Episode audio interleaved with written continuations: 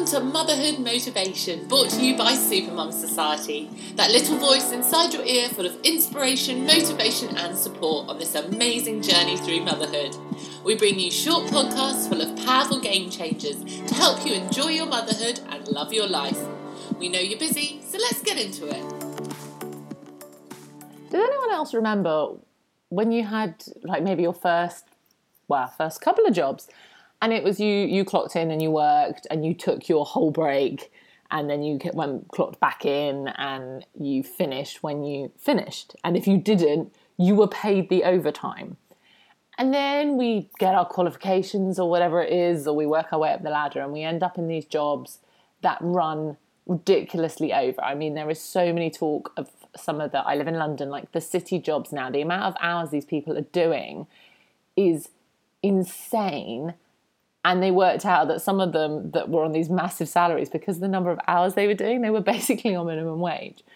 And then there was like some other thing about how, uh, for the amount of stress the high level positions were, the money difference between working a much lower position and the higher position was less than they were having to spend on R and R, rest and relaxation things to combat the stress so they were so much more stressed in the bigger job. They were spending so much more money on things like holidays and alcohol and drugs and massages and anything to bring this and therapy to bring the stress level down that they might as well have just worked the middle level job and taken the pay cut. Like I found that crazy. But I was thinking, how often are we working crazy hours as mums? Because it's not it's not really a clock in, clock out job.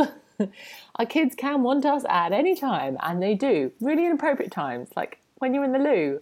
Um, that's there seems to be a standard. It's like you go to the loo, they'll want you. And what could we do to help limit ourselves working this like unpaid overtime, for want of a better word? Now, bear with me.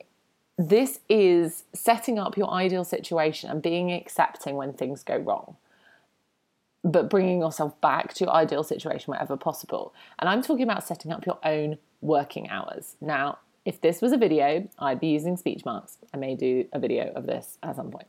Um, like quotation marks, speech marks, those little things with the fingers, the bunny ears. Never quite sure if I'm using them 100% right. Working hours, I'm using them around the working hours bit. Is knowing that there's going to be a cut off in the evening.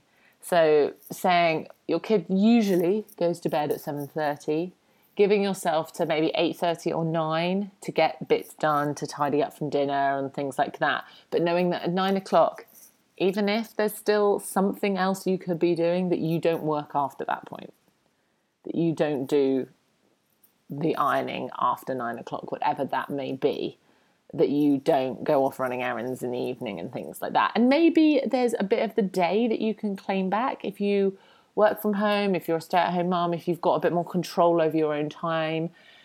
Maybe there's a chunk in the middle of the day when all your kids are at nursery, school, whatever it may be, and you know you have these hours to give yourself that half an hour lunch break or that hour lunch break that is not in your working hours. And it has to be a like red alert emergency for you to work in those hours and having those guidelines. And like I said, this is for like the more the smoother days you do, the emergencies happen. But having those rough guidelines in place are a brilliant way of bringing calming yourself down and bringing yourself down and giving yourself an excuse to stop. Put them put them on the fridge door, like mum's working hours, and be like, these are my working hours it's funny how you will find that people will start to fit into them more. This I heard from an incredible speaker um, who I happen to date. um, my partner does public speaking um, uh, within his sector, and I got to see him speak. And a very sexy speaker, like didn't know he had it in him, and really funny. Isn't it funny? A lot of public speakers are massive introverts. The good ones are often massive introverts. And when you see them speak, you're like, this is a side of you I didn't know. Anyway, I digress. Uh, one of the things he talked about was because he's talking to property entrepreneurs and saying that you set the time that you respond to your first call. Now you can check your voicemails if you want to, particularly if you're on like a building project and like a crisis, a high crisis likelihood time of your life, um, or if you've got someone due a baby or something like that, like the areas of your life like that. You might want to check your voicemails, but don't return them and don't answer your phone before the certain time that you've set. Because what you will find is eventually people will stop phoning you before that time. They will stop putting that pressure on and it, they will only phone you before that time if it's an absolute emergency.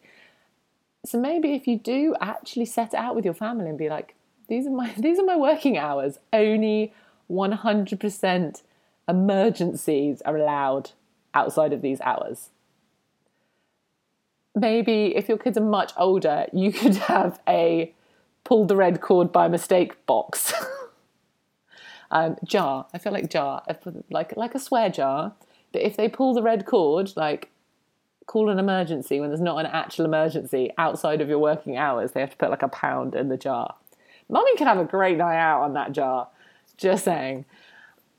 But they will get used to the fact that you need to have some downtime too and this comes back to like the whole self care thing. And like I said, this is the more ideal end of things.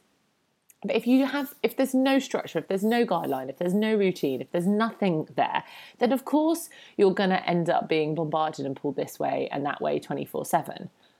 But putting those slight guidelines in place, and they may look really bizarre, your timings may end up with some weird, bizarre, mummy, mummy is shut for 15 minutes here and a 20 minute block there and an hour on Sunday afternoon. That might be what works for you. But do have a serious think. Is this something that you can implement to make a difference? Because it's made such a difference in our house. And it's they're marginal. And a lot of it started around me wanting to stop screen time at certain times and things like that. But the the, the night mode on my phone doesn't stop until half past ten. So unless I know I'm expecting a call, you don't get through to me unless you phone three times in a row.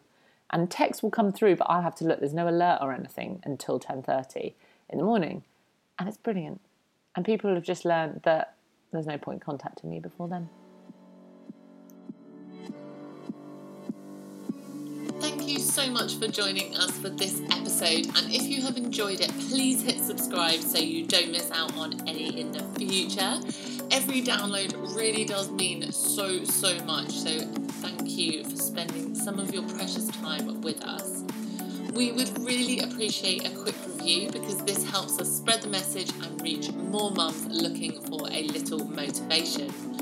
For a whole host of free game changing resources, head over to supermumsociety.com forward slash resources or connect with us on Instagram. Our handle is at supermumsociety. We look forward to connecting with you on this amazing journey through motherhood. And remember that being a supermum is all about being the mum that you want to be.